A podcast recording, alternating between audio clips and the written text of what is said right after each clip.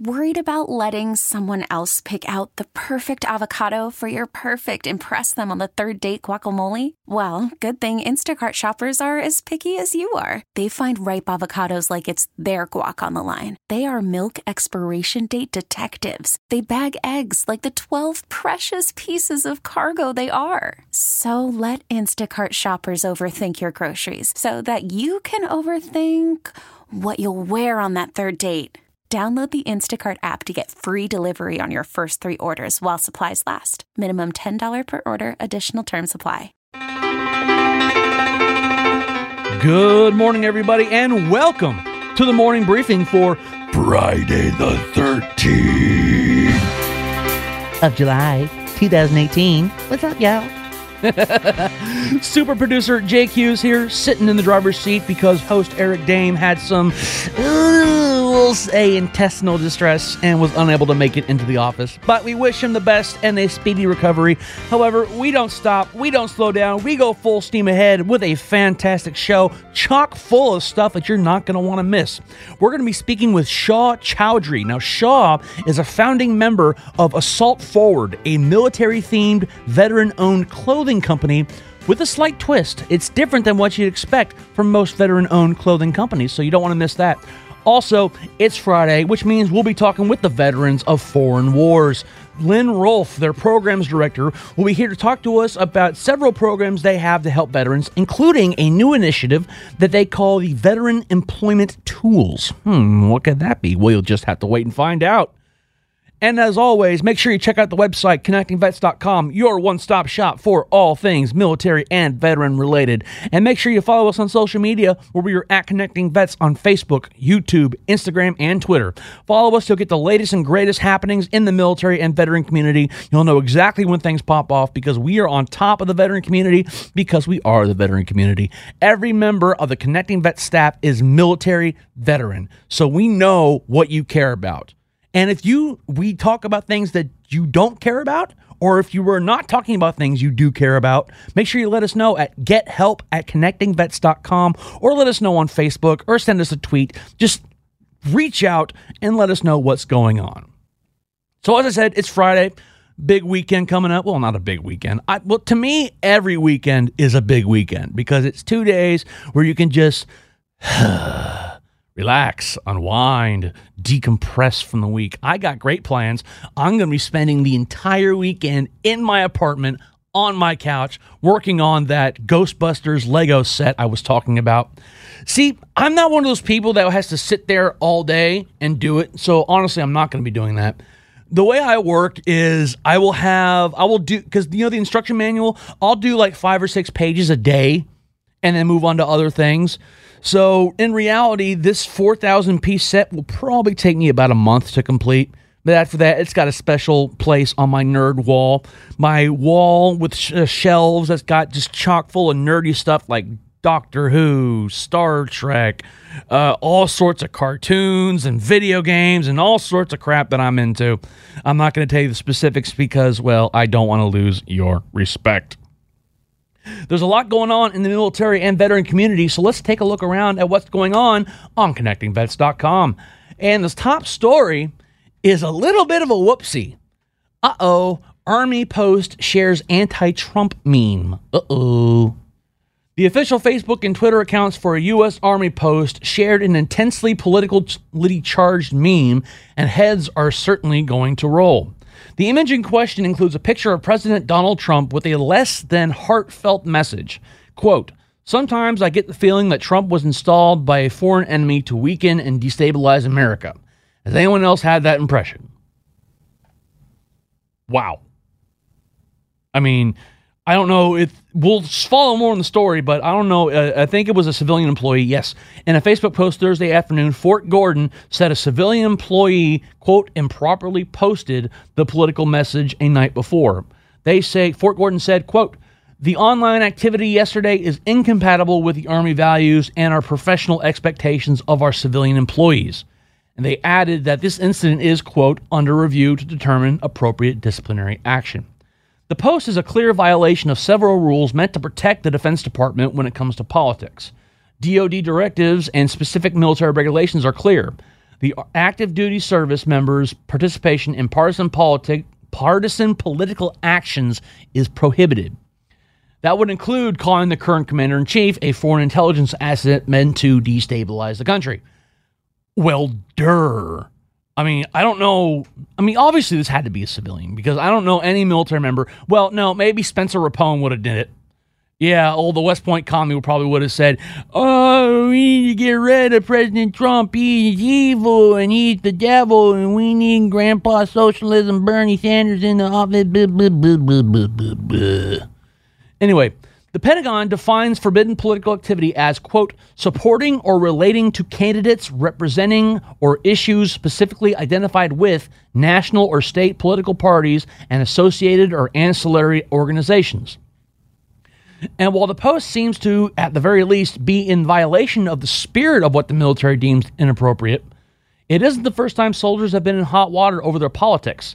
In early 2012, an Army reservist found himself in a mess when he took the stage at a Ron Paul campaign event while in uniform. Y'all remember that, right? This guy just got so much trouble. And not enough trouble, I think. But, you know, whatever. To be clear, that soldier was prohibited from such an endorsement because he was in uniform.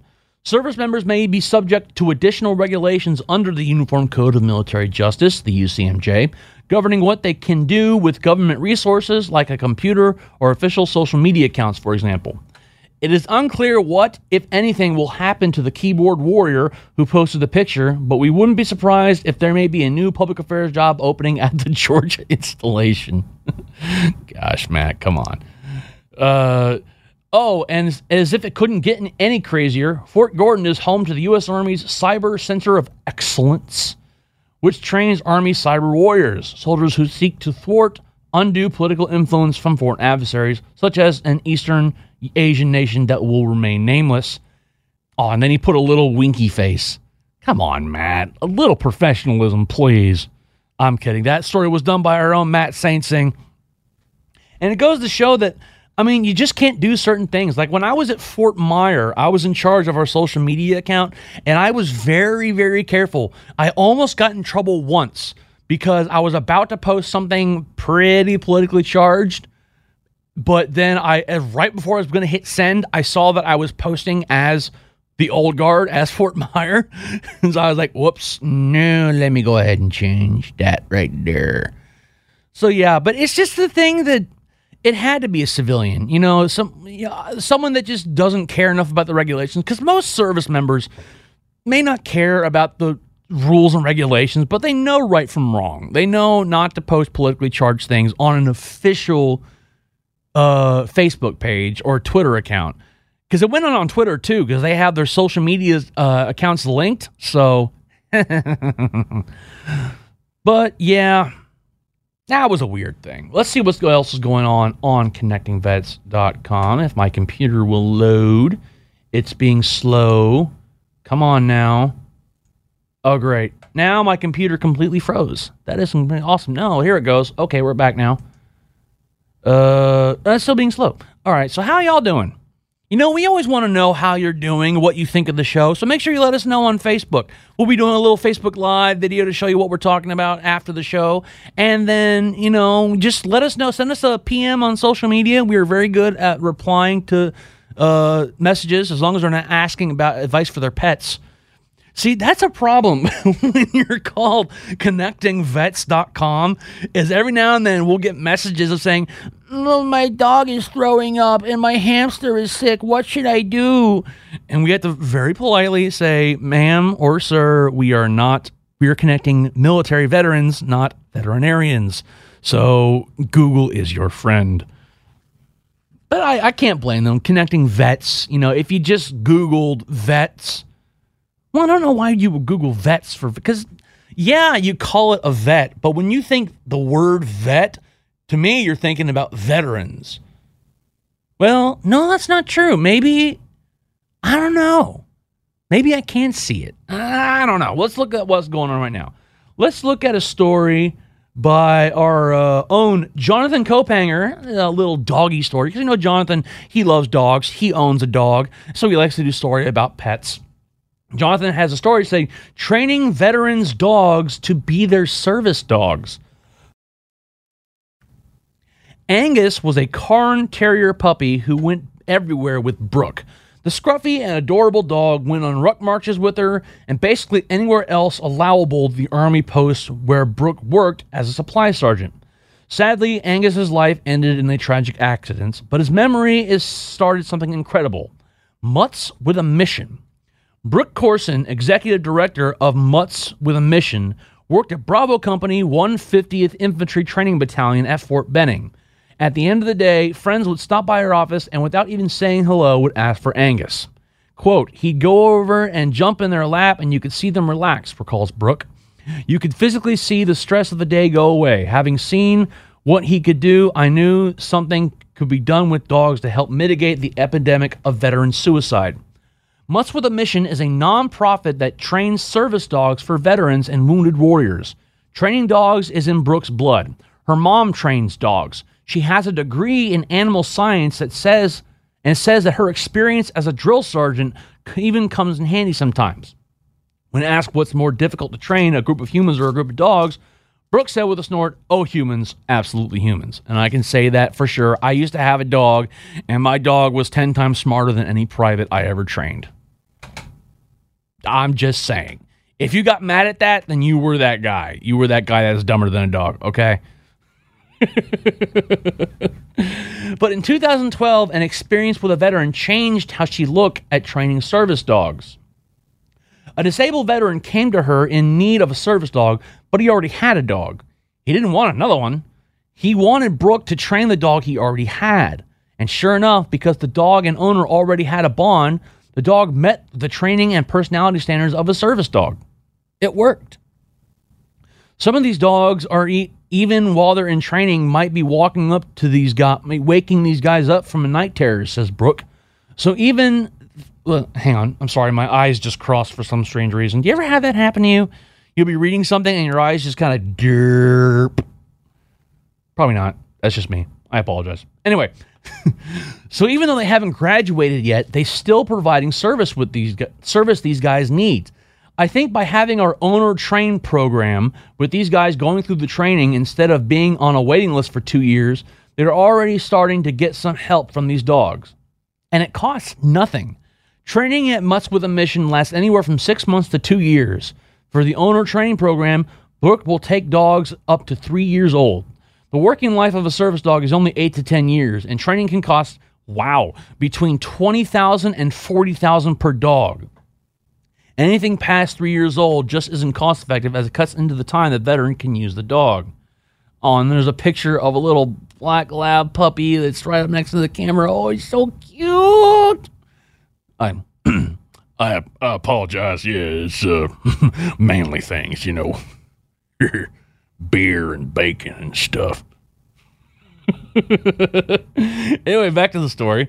Mutts with a Mission does take puppies in for training, but even this is done in a unique way. They use volunteers to help raise the puppies during the training. These volunteers attend a weekly training with the puppy and the rest of the time working on socialization and exposure to the specific tasks the dog will need to perform. This lets Mutts with a Mission have more dogs in the program, which means more veterans to receive help. First class graduates in February of 2019, and Mutts with a Mission is open is opening up the list nationally this fall. If you're interested in possibly adopting one of these service dogs, you can contact Brooke through the Mutts with a Mission website. The services at Mutt with a Mission are completely free to veterans. They'll even help the veterans in the owner training program with bills if needed. We just we just had one dog who developed a tumor, says Brooke. We paid for the surgery because we knew the veteran couldn't come up with the $700 for the surgery.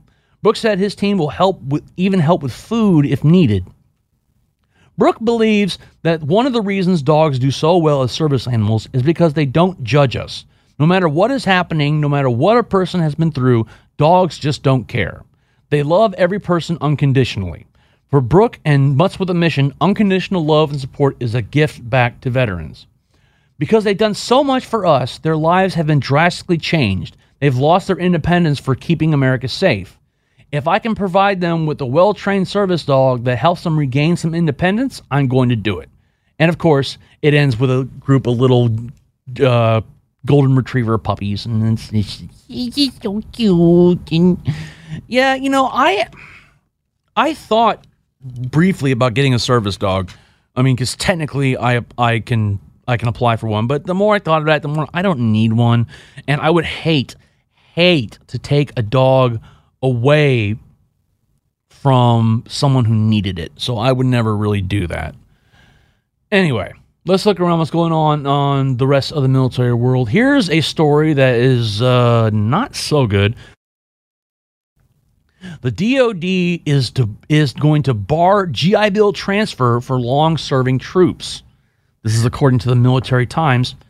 Starting next year, service members who have been in the military for more than 16 years will no longer be able to transfer GI Bill benefits to their dependents. This is a change to current Pentagon policy that's garnered mixed reviews from military advocates. The Defense Department announced today that it is instituting a 16 year cap, effective in one year, and making other changes, quote, to clo- more closely align with transferability benefit with its purpose as a recruiting and retention incentive. Currently, service members with at least six years under the belt may transfer the GI Bill benefits to spouse or child, providing they agree to serve in the military for four more years.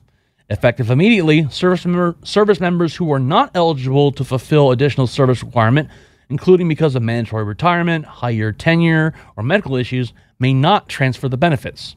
The six year minimum requirement is not going to change. With these updates, the department addresses the intent of Congress and ensures the benefit is available for future service members, says DoD spokeswoman Jessica Maxwell. This change is an important step to preserve transferability as a retention incentive. Maxwell said the policy change will impact about 9% of active duty service members, National Guardsmen, and reservists. We understand that it will take some time for service members and their families to decide on transferring benefits. So, by giving them a one year window, we will believe it will give them ample time to gather information and make decisions, she said. The addition of the cap to one part of the GI Bill is a sore spot for some in the veterans education space, who recently fought for a provision in the new, quote, forever GI Bill that allows vets to use their own GI Bill benefits as long after separating as they want. When Military Times first reported in November that the DoD was considering this change to its GI Bill transfer policy, some advocates expressed concern and said the Pentagon should discuss this with their groups first.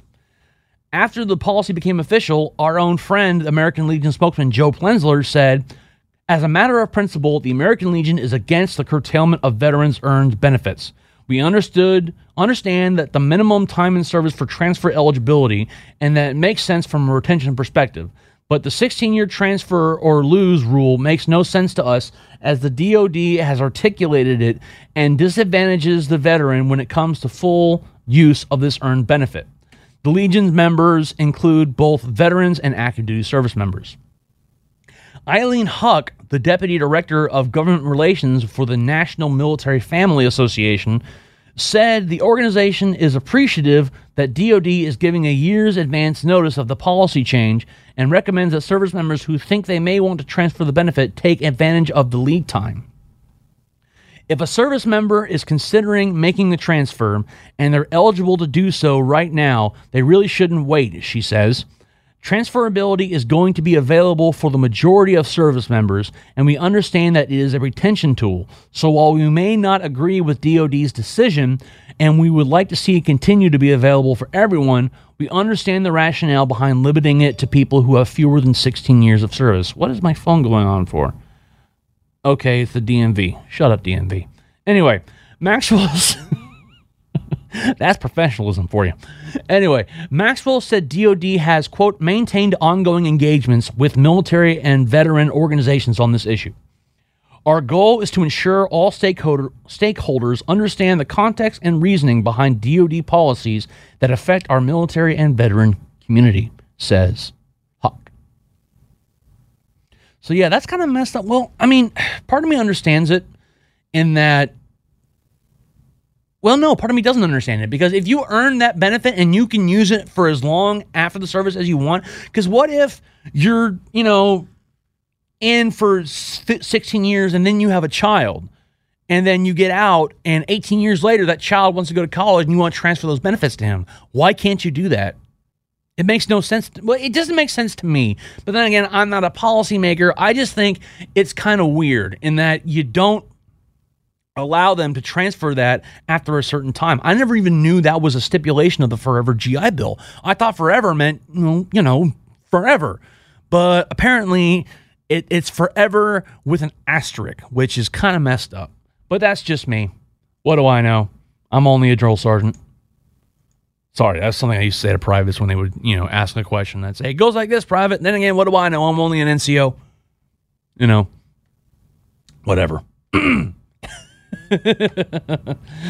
okay, the Air Force awards its first ever R device for remote combat ops. Hmm, this is interesting. As again, according to the Air Force Times, the Air Force awarded its first ever remote R devices Wednesday to five airmen from the 432nd Air Expeditionary Wing at Creech Air Force Base, Nevada. The airmen received either meritorious service medals or Air Force Air.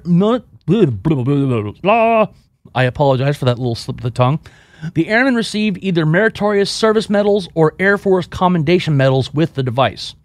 Authorized in 2016 with criteria released just last year, the device was established to recognize airmen who have participated in quote hands-on employment with a weapons system that had directly that had direct and immediate impact on a combat operation or other military operations, according to the Air Force. Actions that qualify airmen for the device can be formed in any domain, including cyber, but must not expose the individual to hostile fire. The award ceremony Wednesday recognized remotely piloted aircraft crew members. It is a great honor to, receive, to recognize the contributions of these airmen, said Colonel Julian Cheater, the 432nd Wing Commander, during an award ceremony, according to an Air Force press release. Much of the world will never know the details of their contributions due to operational security, but rest assured they have made significant impacts while saving friendly lives. The five airmen whose subs, the five, gosh, what's wrong? Again, my eyes just derped and then my tongue just kind of falls out of my mouth. I'm a professional radio person. Isn't that strange? Anyway, the five airmen, whose surnames were all withheld from the press release, received the device for actions over the course of three separate combat operations in which they were protecting U.S. and Allied ground forces. Retired Major Asa and Captain Evan both MQ 9 Reaper pilots were singled out for combat operations in February of 2016. Over the course of 74 days worth of reconnaissance missions in an undisclosed area of operations, the two pilots found and tracked an individual who was theater's number two high value target. The pilots then coordinated a strike as the individual traveled through a dense urban area in vehicle at high speeds. Evans' crew lased the target with while Asa shot off laser guided missiles, successfully impacting the, the vehicle. Evans said the new decoration device could help shed light on the impact drone crews have on the battlefield. I went home that night and I knew what I did, said Evan. I think outside the community, something like this will give a, a sense of perspective. Also during the ceremony, First Lieutenant Eric, another Reaper pilot, and Senior Jason, Senior Airman, Senior Jason Airman, Senior Airman Jason, the aircraft sensor operator, received R devices for their actions in saving ground troops fighting the Islamic State. While scanning for enemy forces ahead of coalition units, the Reaper crew discovered a truck with a large caliber machine gun mounted in the bed.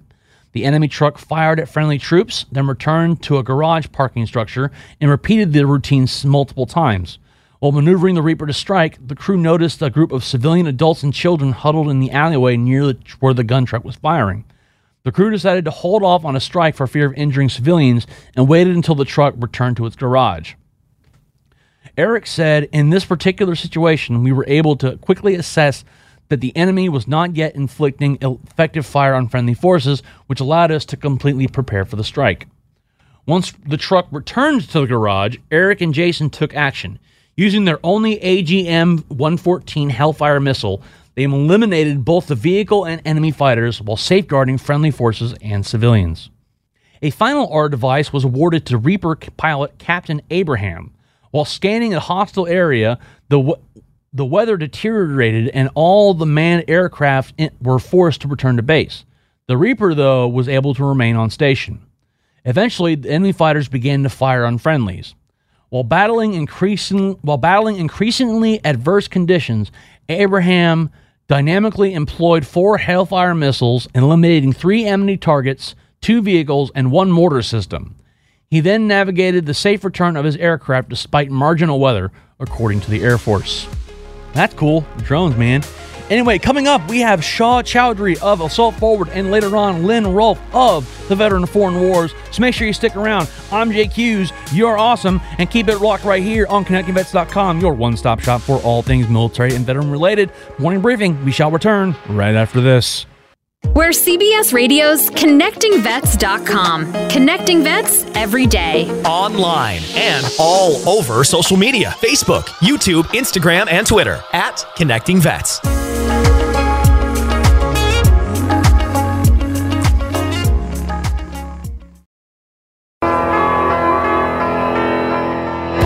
Welcome back to the morning briefing on Entercom Radio's ConnectingVets.com. Connecting Vets every day. It's the slogan and it's what we do. Our team of veterans all know what it's like to have worn the uniform.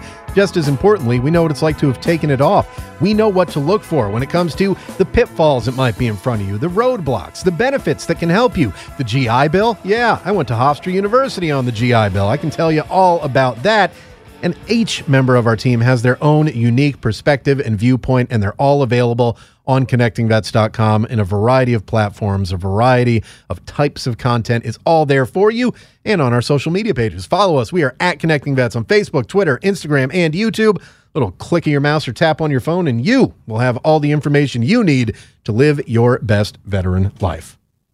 Speaking of veterans, our next guest is one. Now, he didn't join the Navy. I guess the recruiting office was closed that day or something, but he did decide to go into the military and serve in one of those other services, right? Shaw Chowdhury is joining us now, and he, we're going to talk to him about Assault Forward, the company that he co founded, and also a little bit about your military career. So, Shaw, good morning. Thank you so much for joining us today. Thank you, Eric, for having me on the show.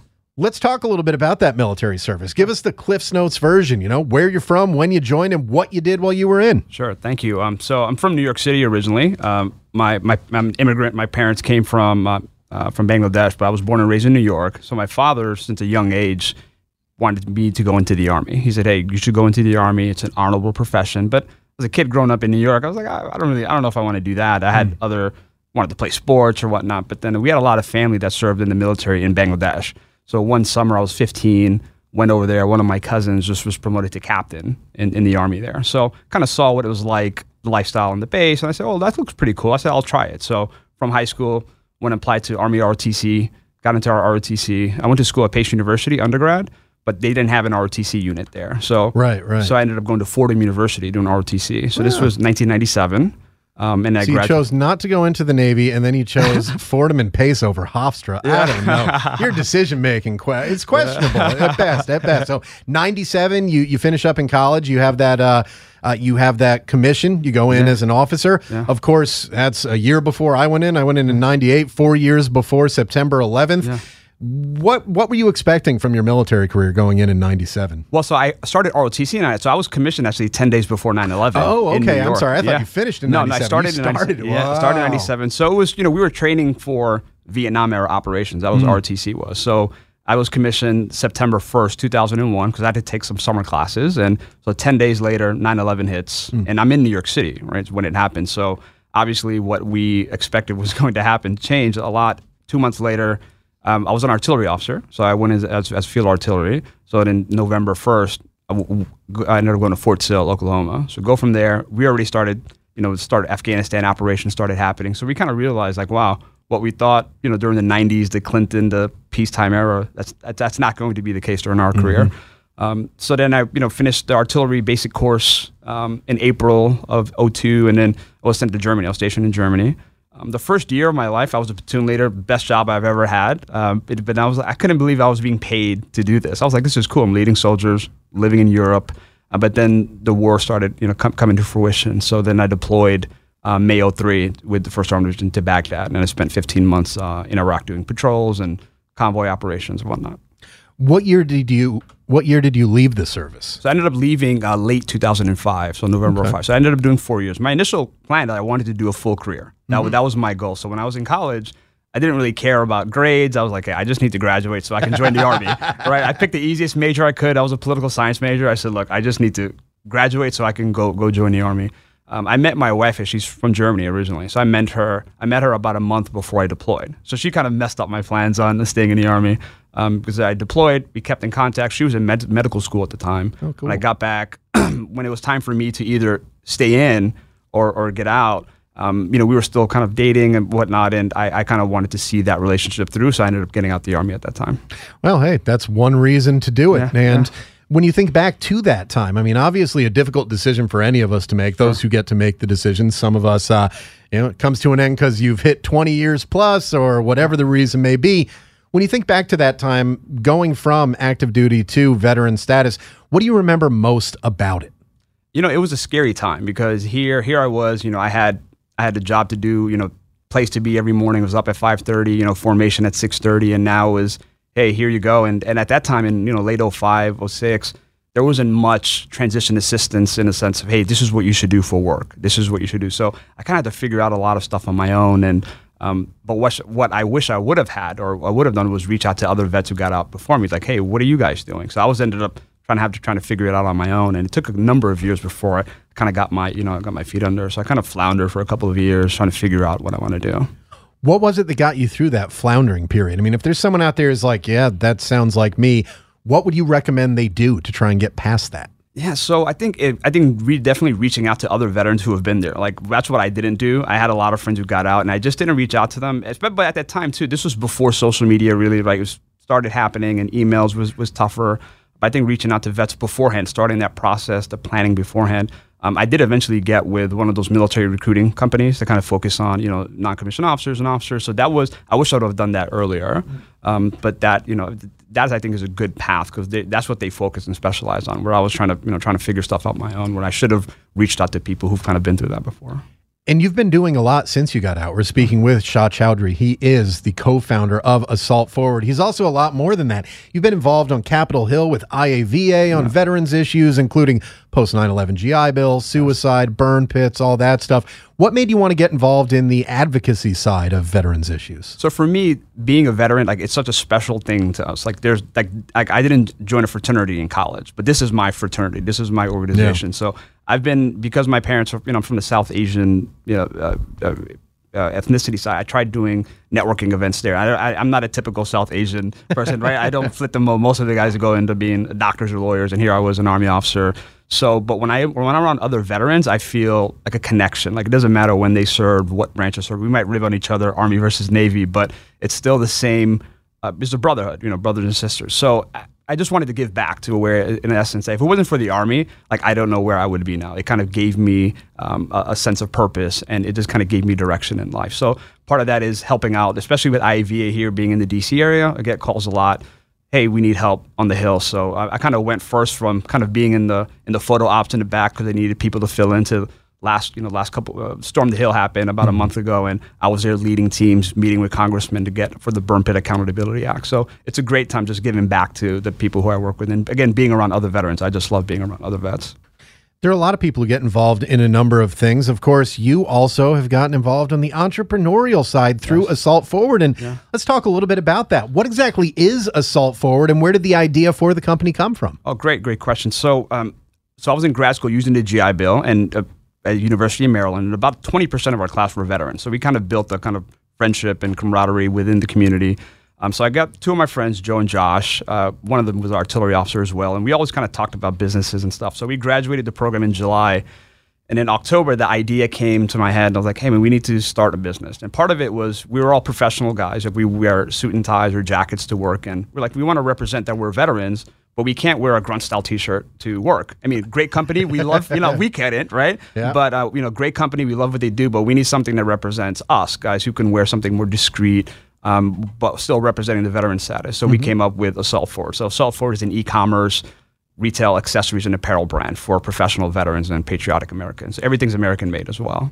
It's true. It's something that you don't think about. Like I don't think about it because you, you mentioned I happen to be wearing a grunt style Yeah, shirt today. One I got through the GovX website that Yeah. was uh, specific to them. But I, I work at a job where uh, again, there's no cameras in here, so I can say I can wear what I want. I can be nude right now, and no one would know.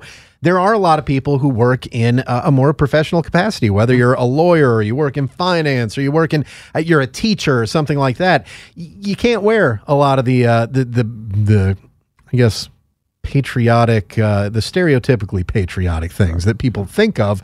So it kind of makes sense to do that. It also seems to me, and tell me if I'm wrong here, when looking at the catalog of what Assault Forward does, like these amazing lapel pins that you guys have with the subdued flag, uh, coffee mugs, things like that, is there also a benefit to having kind of um, smaller products? Is the production of it easier where you're not having to deal with printing off, you know, 500,000 t-shirts like Dan Alarik and the folks at Grunt Style are? You know, it's a great point. So that's part of the process. So we, when we started thinking about the company, because right now my basement is the shipping center, right? So everything is there. so we wanted to something where we, we eventually we do want to go into golf shirts and, and t-shirts as well because people are asking for that. But we're concerned about inventory. We don't want to hold 10,000 t-shirts or you know 100 triple XL because we needed it. So starting with the lapel pin.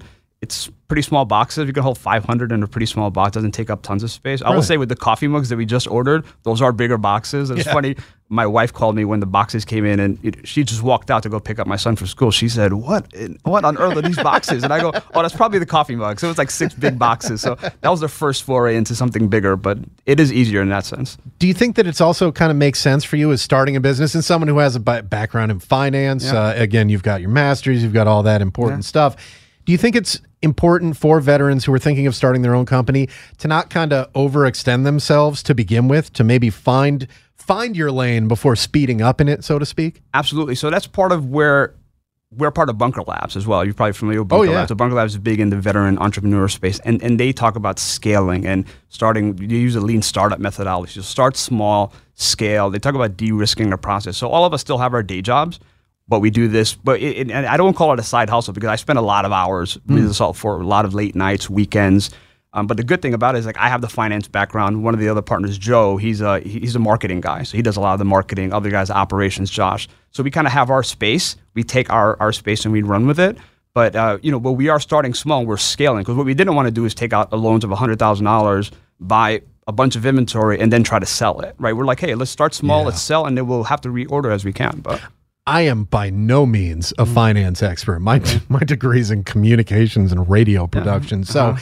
but one thing that seems seems obvious to me, but I think a lot of people don't think about, and it's not just veterans, it's anyone in the entrepreneur space where they'll have an idea that they believe in so strongly that, like you said, let's use t-shirts as an example. Mm-hmm. You print off 250,000 t-shirts because you're just, man, these things are awesome. I love them. All my friends love them. Everybody's going to buy them if they don't, if that market, if you've overestimated that market, you've put yourself in a very difficult position. Correct. How can people try to figure out ahead of time what is and isn't too much as someone with that finance background and, and starting this company? No, it's a great question. So what we did, we started with a small, what they call the lean startup calls like an MVP, a minimum viable product. And mm-hmm. so you start small and just test it out. So we started with 250 lapel pins. So it cost us less than a thousand dollars.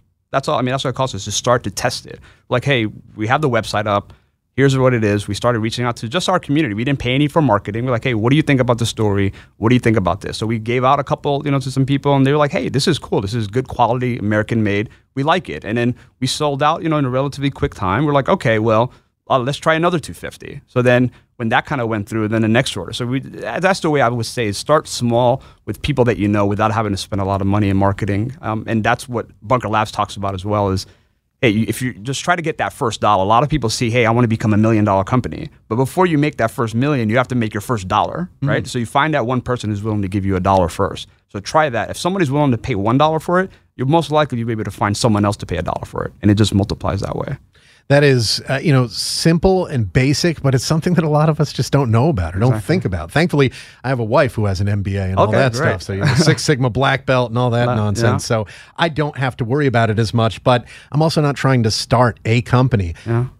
knowing what you know and learning what you've learned so far with Assault Forward as you begin to expand the company, as you begin to expand the products uh, that you offer, what is the biggest single piece of advice you would give to a vet out there who's got an idea for a company, and is just getting into the process of figuring out how to get it off the ground and start it? No, so I think the one big thing is just do it, execute, execute. A lot of people, you talk to a lot of people, they have an idea for this, they have an idea for that, but it never gets past being an idea. Mm. Like you have to get it out there as quickly as possible and test the idea with as little as money as possible. So I would say just execution. Like I said, we executed relatively quickly. The idea came in October, and we had our first sale late February. So three to four months from idea phase. So That's pretty quick. yeah, so that's again where we were motivated. We're like, hey, we found it. We found a passion. It's a veteran space that we love, the community that we lo- we love to be a part of. You just have to go out there and execute as quickly as possible. And that's the hardest thing is just going from okay, it's an idea phase, the coffee phase, right? People are sitting around drinking coffee in a coffee shop. Hey, we're going to we're going to change the world. We're going to. You have to go from going to to doing it. You just have to go and execute. And that's kind of like, you know, we were talking off air, both of us train in Brazilian Jiu Jitsu. Yep. I over the last couple of months, I've had an illness, my wife traveling, and there have been like last week, I, I hadn't gone in I think three weeks, and it uh-huh. was just like I kept coming up with excuses of why I couldn't go. So I just had to go and had a great time. But it's kind of the same thing with business. You know, difficult things. You may have a great idea, but then you realize that the implementation of it's going to be a little bit more difficult, uh, and that can kind of uh, you know push you back and, and keep you from starting it. But good advice from Shah Chowdhury, co-founder of Assault Forward. Question I want to ask you about Assault Yeah, Forward. yeah. I know you get this, and it, I I hope it mostly comes from the non-veteran community. Yeah. How come your flags are backwards? Yeah. That we do get that a lot, and, and and that was really intentional. So for us, being army guys, that's how we wore it on our right shoulder sleeve, Right. right? So it's a very special, significant meaning to us, and so we say.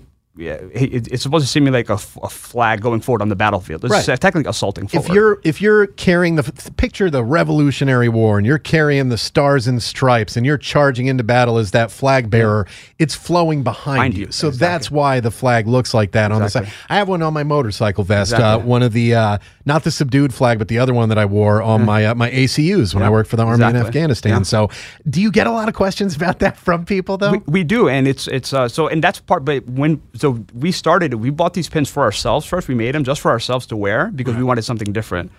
We we got so many questions. I mean, 20, 30, 40 questions over a couple of weeks. People will stop. Hey, why is that flag backwards? And I'll tell the story, and they say, Oh, that's a pretty neat story. That's pretty cool. After like about a couple of weeks of getting that, you're like, Hey, maybe we're onto something. Let's just try it out. It's all it. So. And but for us, it's also a mindset. Like you've probably seen the new VSOs came out with the new veteran creed, right? How to Yep. simulating, and we still have missions to go out in the world. So for us, we're trying to turn it into a, a brand where it kind of helps veterans to, hey, assaulting forward is a mindset to uh, go forward, do good things in life, assault forward, you know, with us. So, um, but we do get that questions a lot. It's, it's funny. Um, vets get it, Army guys, some, you know, Marine guys, some Marines don't get it. They're Yeah. like, they're like, because they don't wear any patches. Nope. Um, but they're like, okay, I understand it, but you know, we wouldn't do that. Like, and hey, the Air Army. Force are used to wearing, you know, polo shirts Exactly. and cargo shorts, right? That's their uniform. And loafers, right? Yeah. Yeah. riding around in the golf cart. You know, they put on their spikes when necessary for tee time and all Exactly. that stuff. Yeah. Looking at Assault Forward and what it is now, as you said, started off small with the lapel pins. Now you've got a number of products available. You've got, you've got different pins. You've got the uh, the standard traditional forward facing flag pin, the military veterans and law enforcement special edition pin, coffee mugs that you've now got uh, that came in the boxes that surprised your wife. Yeah, exactly. That's just I. That's that's a funny thing to think of. Stepping outside, like what in the hell is in front of my? Exactly what she said. Where do you see it going? Do you want to continue expanding? Do you see it as something like, let's say, here's another good example. A fellow soldier of yours, uh, the founder of GORUCK, which has created almost a lifestyle around the brand. They now have 50 mile races around the country that they're doing and all that stuff. What do you see as the future of Assault Forward as you continue assaulting forward in the entrepreneurial space? Yeah, so we, we definitely want to continue. Like our goal is we want to employ veterans. Like we want to employ veterans and military spouses. Military spouses do a lot for you know the, the service members in uniform. But our goal is to keep growing. Ultimately, I would love to do this full time, and that is our plan. Within two to three years, do enough where we, we want to do this full time. Keep expanding the product line, and again, like you said, like a lifestyle brand around Assault Forward. We want to work with other veteran organizations. Example, uh, we are partnering potential partnership with some of the bigger veteran-owned companies um, to do like a collabo type stuff. We're actually working on a veterans giveaway as well. We have, we're, we're organizing it. So we have companies like we're talking with like Bottle Breacher, Black Rifle Coffee, companies Yeah. like that to do a giveaway to help cross promote each other. So we want to just be in that community. We love being a part of it, but we definitely want to grow it to the point where it's making enough money for all of us to do it full time, and we want to employ all veterans. And one thing, um, Evan Hafer from Black Rifle Coffee, you probably know him. So at a Bunker Labs event in Chicago, he talked about he wanted to create a company, a military company. He said, "Hey, civilians can work here, but they have to adjust to our culture. That's what we want to do. Like ultimately, like we have to adjust right now to the civilian culture. We want to make Assault Forward a big enough company where veterans work. And as civilians, if, if you do want to come work with us, that's fine, but you're going to have to adjust to our military type culture here. And that's what we want to create. Well, and some of those big companies, and, and we've talked about them a couple of times already. I think a grunt style and, and talking to Dan about they want to have at least 50% veterans on on staff, but it's not always easy to find those veteran Yeah. workers. Is that a concern for you moving forward as your team gets bigger? I mean, you're you're a small team now. You're veterans. You're doing it. As you get forward, do you do you worry that it might be harder to maintain that aspect of the business? Sure. It, I mean, even right now for just sourcing products, right? Forcing American, having American manufacturers, that's harder and harder just to do because there's not that many. A lot, most of the stuff is made in China and Vietnam, so that's already hard there. But we are. Uh, the next thing we're like we, that is a concern down the line but right now i think as we grow we're, we're planning to scale it slowly. I think we should be okay Yeah. but that is down the line where ideally we will want the veterans only right? But if there's no veterans available we need the job done.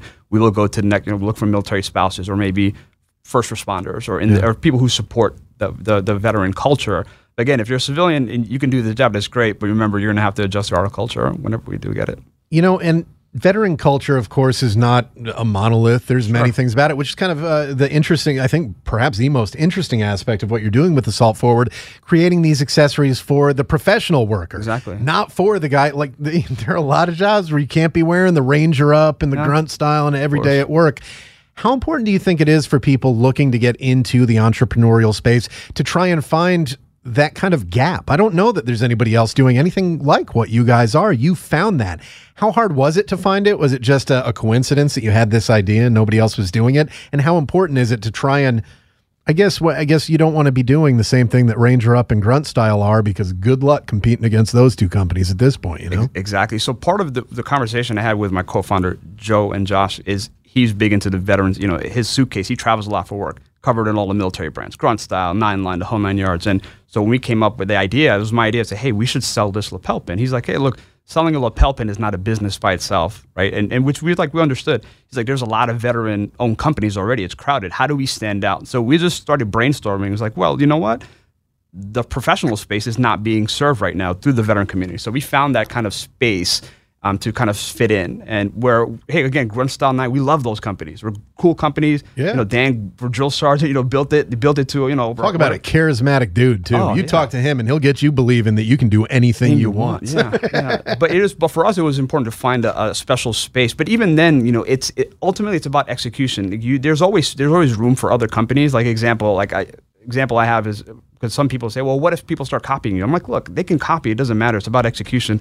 Like when I, when I used to watch probably watch Shark Tank, right? But Mark Cuban invested in this company called Dude Wipes, and it was just guys selling baby wipes, just packaged for for guys. Yeah. I mean, but nothing special, proprietary. It was just baby wipes, so just saying Dude Wipes. So and he put like you know quarter million dollars in it, and they're making millions of dollars. So Yep. it's about marketing. But if you can find that space that's not being served, you definitely want to take advantage of it. But ultimately, it's it's about execution. And I think with our team that we have, um, you know, with the finance background, marketing, healthcare, and, and the message that we're giving, you know, people can try to copy us, but we think we're we're already we're already off to the races. So it'll be hard to catch up.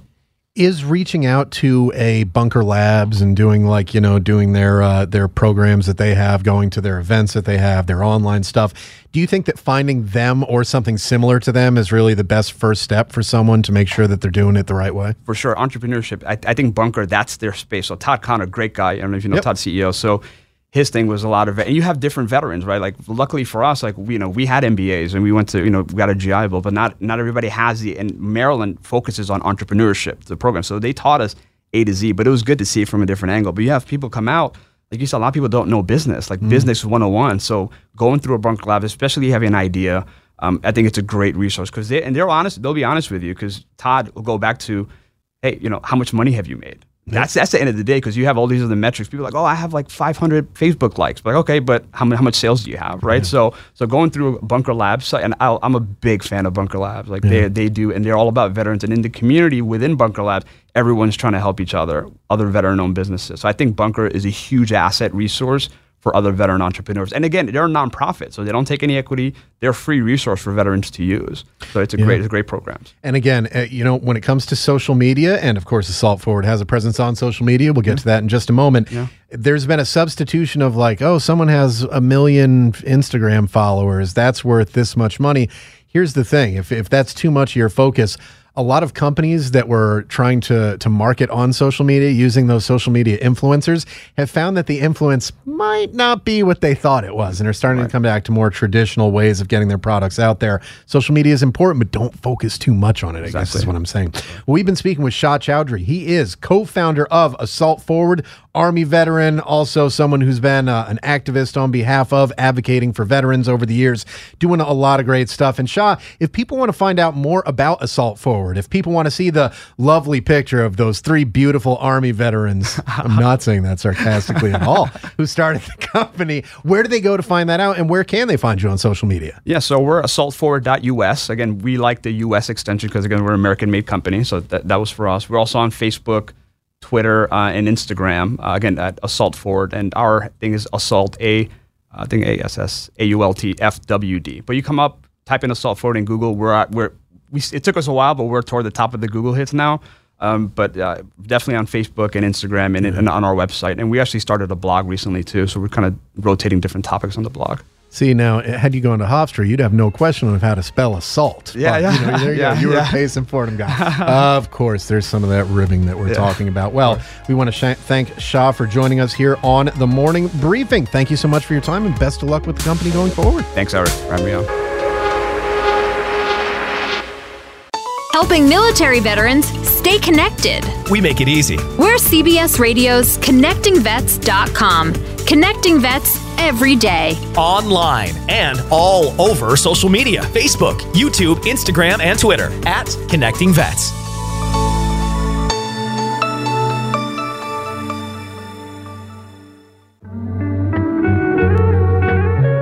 What is up, everybody? Welcome back to the morning briefing for Friday the 13th, 2018.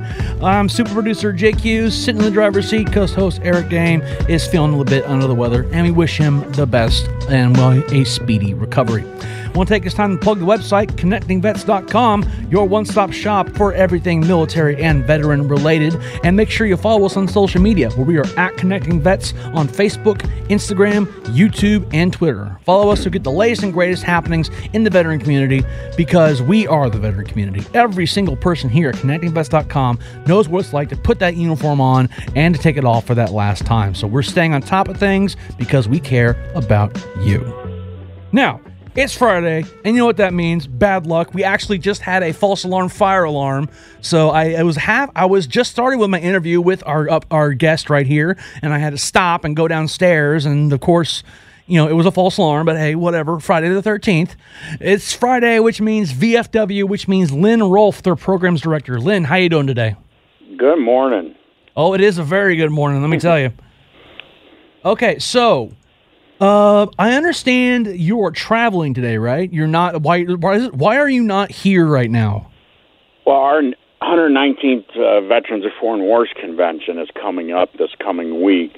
So uh, I actually live in Kansas City, so it's a blessing that I don't have to. Just taking a little time getting ready for our national convention. Don't have to travel very far. Well, good. We're and again. We're happy that you took the time off to come and talk to us today. And of course, th- this sounds familiar because we literally just did this, but we had to stop because of the fire alarm. So we're repeating ourselves a little bit. All good. All right, so let's talk about well, the last question I asked, which was we're talking about a lot of the programs that VFW has to help veterans, and they have a lot. But there's one, a new initiative called Veteran Employment Tools. Tell me about that. Yes, sir. Uh, over the last uh, three years, our staff and uh, our great friends at UPS, uh, specifically Pat O'Leary, who happens to be a VFW member and a very proud Marine Corps, uh, has identified a huge issue and huge barrier to as young NCOs get out of the military uh, they don't have the resources to be able to apply to get into those industrial fields like UPS, uh, mechanical engineering. Um, so what we've done with the help of UPS uh, is we stepped into the breach and committed to purchasing twenty five thousand dollar tool sets from Snap-on.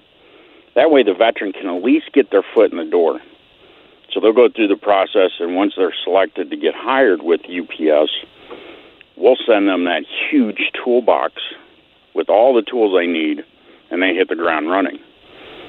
Uh, but like I stated earlier, the biggest barrier, and they got a huge shortage, not just for veterans, but in general in the uh, mechanic skill field, that they just can't get in the door. So we've stepped up and want to get these veterans a, a great opportunity at a long term career. Yeah, that's what I've heard before that, you know, th- that trade jobs like mechanics and stuff are all in, in short supply because everyone try everyone thinks that you have to go to college, get a four year degree, and they don't realize that you can make a pretty good living being like an auto mechanic or something like Oh, that.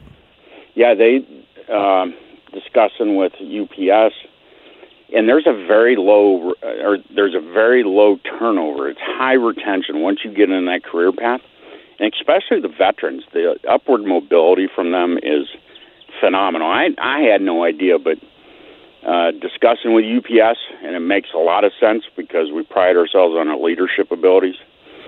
Usually, those veterans move up the uh, chain of command pretty fast, so they they get very comfortable and a very meaningful career with uh, UPS and other trade fields.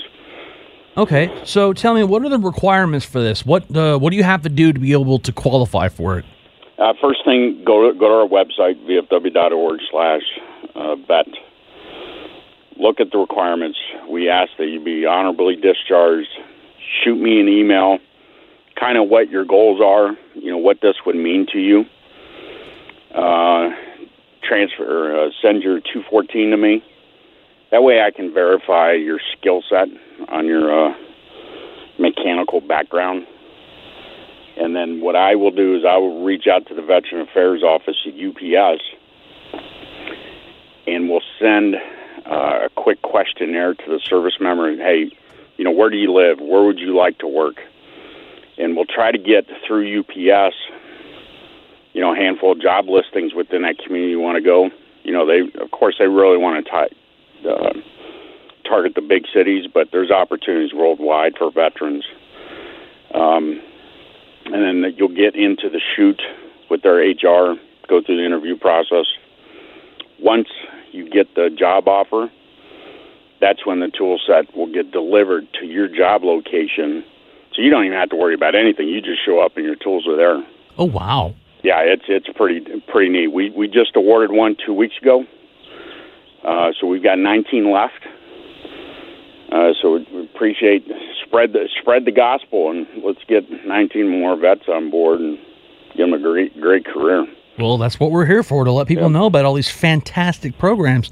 Now, tell me, is there a time and service requirement? Like, can I have been a mechanic in the Army for two or three years and then get out and qualify for this program? We're we're really targeting at least after the first enlistment. That way, we know a you got the school training, but b you got on the on the job experience, real world experience, actually working in a motor pool, learning the logistics chain. Uh, so at least five years is about optimum, but we're you know we're not going to we're not going to say hey, you know you only got four years. We're gonna it's all going to be case by case, but at least going through that first enlistment, uh, we hope and and then we'll let UPS actually make the decision on you know if they feel that you're the right right candidate. Okay. So, um, tell me, I, I'm curious. I'm not sure if you can share this information or if you even have it, but uh, these toolboxes, because I've seen, like, I've had my my truck worked on before, and I've seen these like massive, like six foot tall thing of drawers with full of things I can't even identify, and I'm pretty mechanically inclined. Do you know how much they cost? Like, how much if I wanted to buy one of these kits? Oh, if, if thank God for uh, Snap-on giving us a discount, but you're you're talking seven eight grand at least Oh my gosh! for a start. You know when you go into a a Jiffy Lube or a Dodge dealership or or a Chevy dealership, and you see those mechanics over there, those boxes are huge. So they've given us a huge discount uh, as a starter kit, the prerequisite toolbox to walk in, and it's it's the exact same toolbox, but we're getting it for five grand. So this program is it sounds amazing. It's, it sounds like you're basically letting the veteran skip the whole stress of having to do an interview and all these other things, and just sort of letting them say, "Hey, I want work. Okay, here's the job." Um, is that They still got to sell themselves, though. We're not. We're not. We're we're removing the hard barriers, the financial barrier, that stress. So all they have to do now is they have to sell themselves, and veterans can do that just by yeah, just by, their character and their leadership traits. They're they're they shine above everyone else. yeah, by virtue of their experience, they're Yep. able to pretty much sell themselves. Yep. So, uh, and you said this goes through. Um, oh my God, I, I can't. I'm horrible at my job. I can't remember the, the company you just said that this goes through. Uh, Oh, yeah, UPS. U- UPS. Yeah, the big bra- the big brown truck. Yeah, I was about to say FedEx, so I was on the right track. So, is it just through? The, is it just through them? Well, right right now we're testing this because, you know, I don't think anyone's ever done this kind of program. So what we're doing with the 20 toolboxes, we're we're learning our lessons as we go. So once we award the 20, we'll have the statistical uh, data that we can sell the program to other corporations that have this need. You know, and who knows? Maybe get some more sponsors to give even more toolboxes away and really blow it up.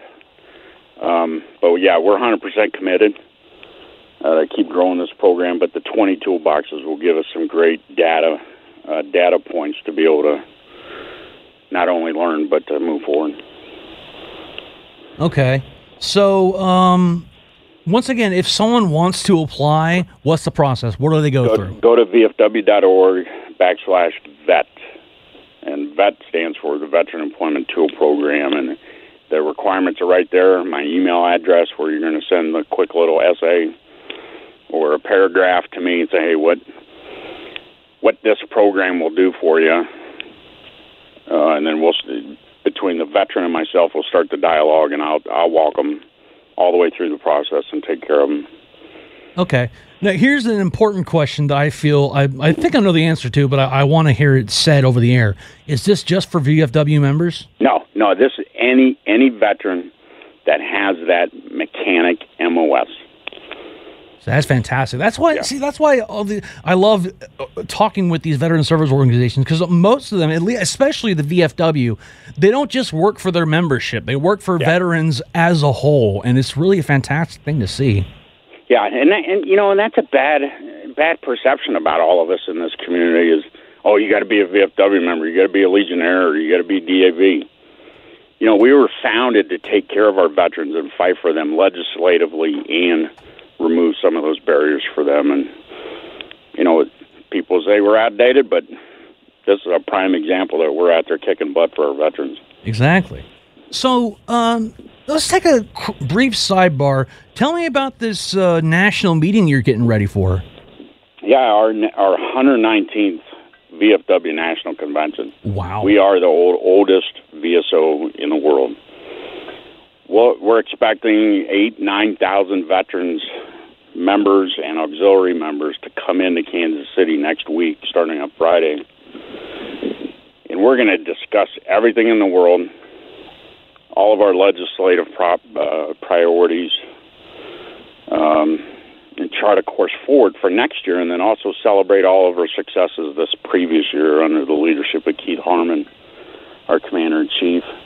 Got some great guest speakers, um, giving a lot a lot of awards away.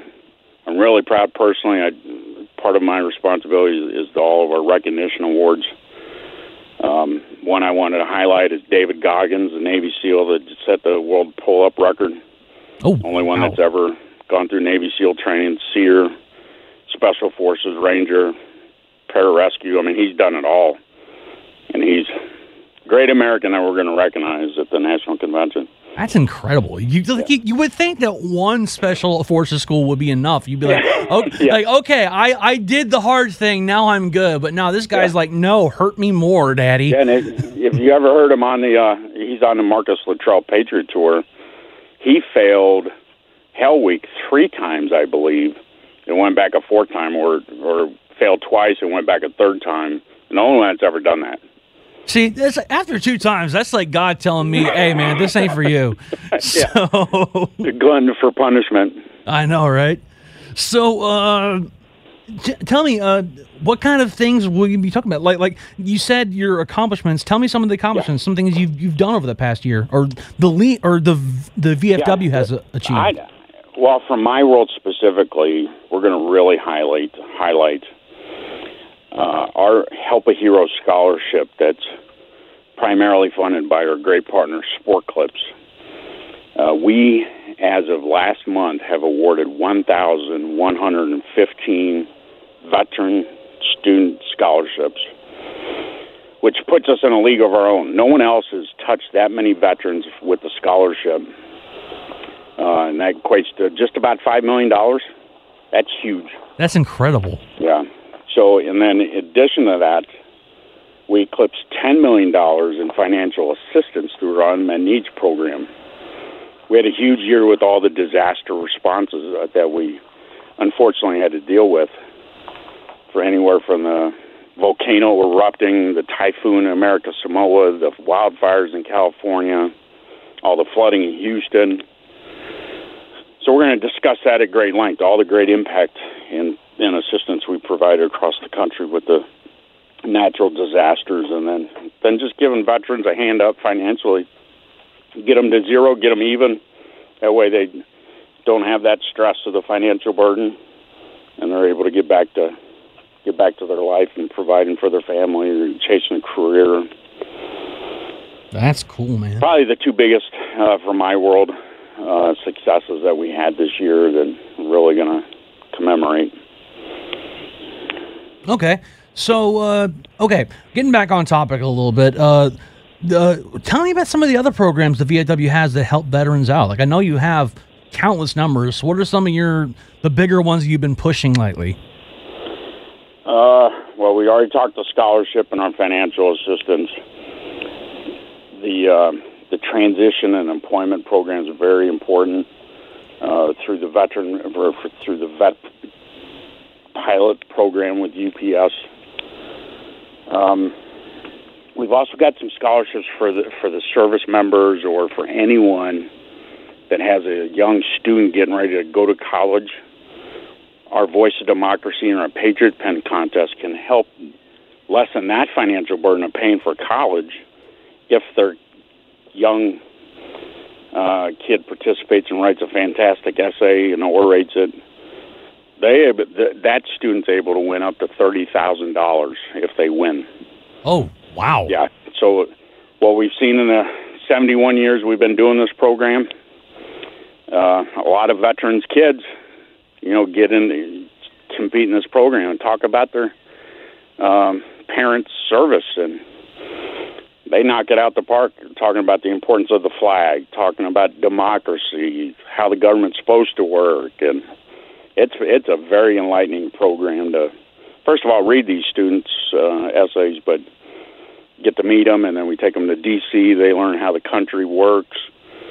Uh, we take them to Philadelphia, learn how the country was formed, how Congress was supposed to work. no pun intended, but Uh, no pun needed, right there. yeah. so there's we touch every level of the community, from all of our great youth programs, getting behind scouting, these essay contests, uh, helping with the financial um, hand up through our unmet needs program. When a veteran decides to go back to school, especially if they've transferred the GI Bill benefit or they have e- exhausted it all, we can help them out and get them to, or get them some financial uh, uh, grants to pay for college up to five thousand dollars a semester, and, and keep getting it until they decide, okay, I've had enough education. That's wow. what. That's another way that our scholarship separates itself. Yeah, something I, I want to break in real quick. I read a, I read a news story on the the morning briefing today, and it talked about how uh, DoD is limiting the time in which long term service members can transfer their benefits to their kids. Have you heard of that? Yeah, I, I just read that on the early bird myself. Uh, I, not mistaken, was at the 16 year mark starting in 2019. That if they haven't transferred, they can't. I have no doubt our staff right now is putting together a point paper to be able to shoot that down. Yeah, because it doesn't make sense to me. Like, I mean, it's like, especially with the the new passage of the the Forever GI. It was the Forever GI Bill, not Yep. the Forever asterisk GI Bill. You know, it- it- there's no footnotes here, so it doesn't make sense to me that people shouldn't be able to trans. Because what if you're 16 years in and then you have a kid, and 18 years later he wants to go to college? Why shouldn't you be able to transfer that benefit? You're exactly right, and I'm sure between uh, the VSO community and the SVA, we're gonna we should be able to stop that. I hope. All right, well, we'll be rooting for you because I know several service members that need that money. So uh, I'm looking at your website, looking through the programs, all the massive amounts of veteran-focused initiatives you have. I'm looking at one that says the one student veteran. Do you know about that? Yes. Yeah, the one student veteran, we we are the only organization that's got a MOU with the VA. So when a when a veteran and even military member uh, applies for the GI Bill benefit, and take for instance that service member knows they are entitled to 100% GI Bill benefit, but for some reason, in the VA's infinite wisdom, they get 80% Oh. but they know that that's wrong. They can contact our one student veteran program, and our staff within within 24 hours. First of all, we'll talk to that veteran, uh, but sh- will be able to get that situation rectified and, and corrected. Okay. So, I mean, you have all these programs. How do you get the? How do you even make people know? I mean, obviously, you come to the morning briefing where we have, you know, the largest audience in the history of ever. Like, pretty much everyone's listening to us. The best audience. Ex- exactly right. You know, just the smartest, most good-looking people in the world listen to the morning briefing. Anyway, uh, how do you get the word out with all these things? Because I know there's all these great programs, but even as a veteran, I never knew they existed. Like, how do you get the word out? Well, we're doing much better. Uh, our social media is is really that's as we know that's usually the tool most rely on right now. So we've really proud of our social media campaign efforts. Um, of course, the website and anytime someone Google's anything, our financial assistance pops up in the top two at least. So we've done a better job of uh, working the the uh, the metrics on that to be able to get those search returns. And then we're highly encouraging all of our VFW posts uh, to get behind another new program we've got. To, we're, we're paying for every post to get a website Oh, cool. because we strongly believe that if you're not in that sphere or in that world, you know, no one's going to know. They're going to keep thinking we're the CIA and we don't talk about what we do. so we're we've got an all-out campaign blitz to provide every VFW post with a website, and that's free of charge. Um, Oh, so we're I think we're hitting all all levels to get the word out, and then I I'm kind of old school. I I do think that the word of mouth is really probably the fastest, and sometimes, especially in smaller communities. So as long as our members know about these programs and and uh, people like you that care and that are out there fighting for us, we just keep spreading the gospel. Okay.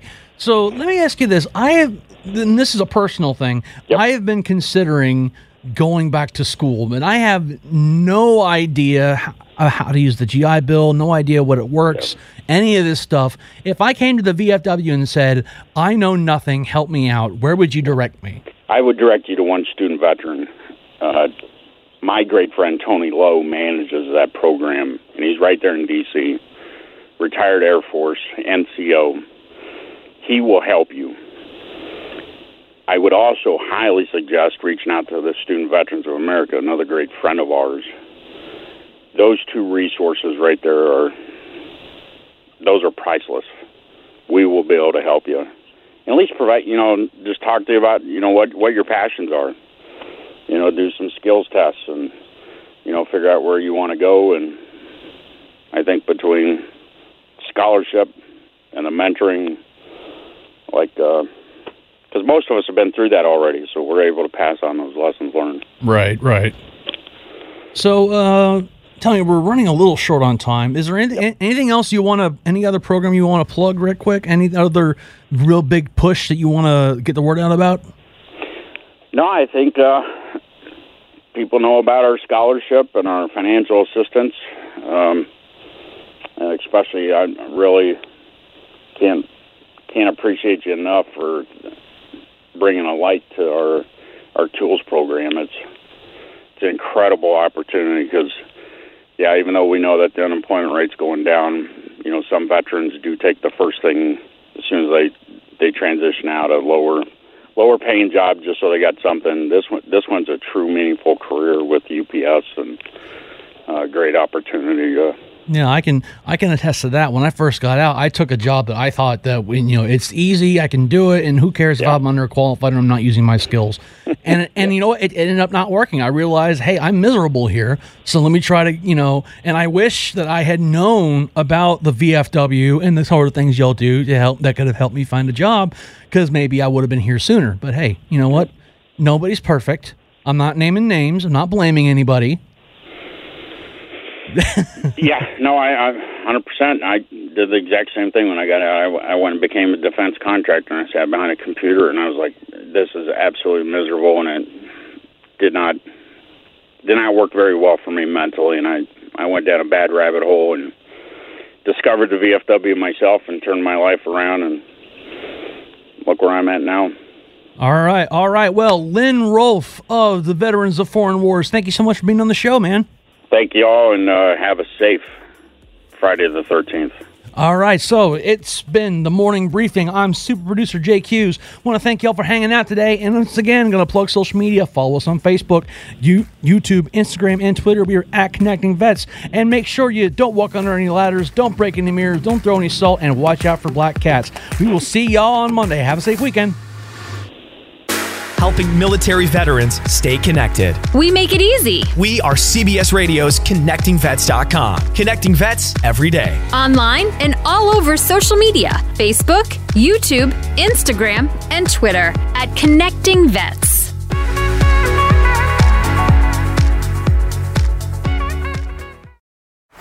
Baseball is in full swing. NBA playoffs are heating up, and your NFL team is gearing up for training camp. Listen to the latest on the teams you love here on the Audacy app. The biggest sports radio stations in the country, providing unrivaled local coverage of their teams, all in one place. Exclusive interviews with players, coaches, and team executives, streaming live and always available on demand. Stay in the know with your favorite teams right here on the Audacy app.